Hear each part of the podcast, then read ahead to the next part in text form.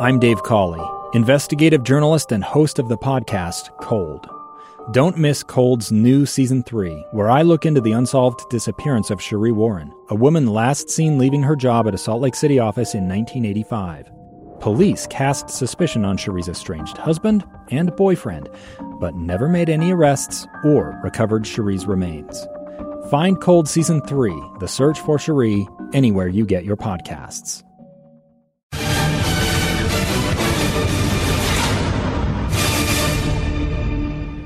Bees and Aces squaring off tonight. A game that started an hour and a half late because of impending storms. It really never hit the ballpark hard, but you had to play it safe and not uh, risk the chance of wasting starting pitching.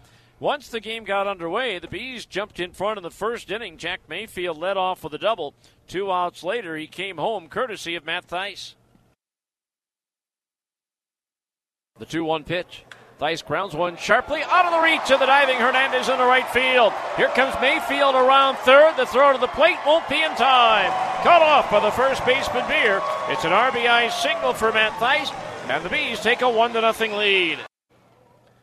But that lead didn't last very long as Stone Garrett led off the top of the second inning with a double, and Seth Beer brought him home. Now Daniel delivers.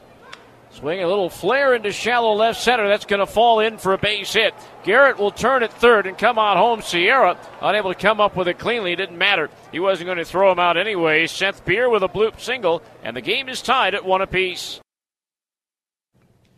Then one out later, Cole Tucker walked. Jancarlos Cintron reached out an error by the third baseman Wong, and that loaded the bases for Yonny Hernandez. Swinging a ground ball fair past the diving Gatewood down the right field line, heading into the corner.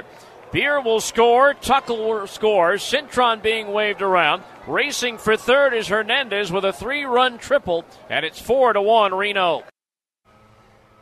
Then Hernandez would score an RBI single by Cooper Hummel. That made it a five to one ball game. Then in the third inning, with one out, Beer another bloop single. He was at first with one down for Dominic Miroglio.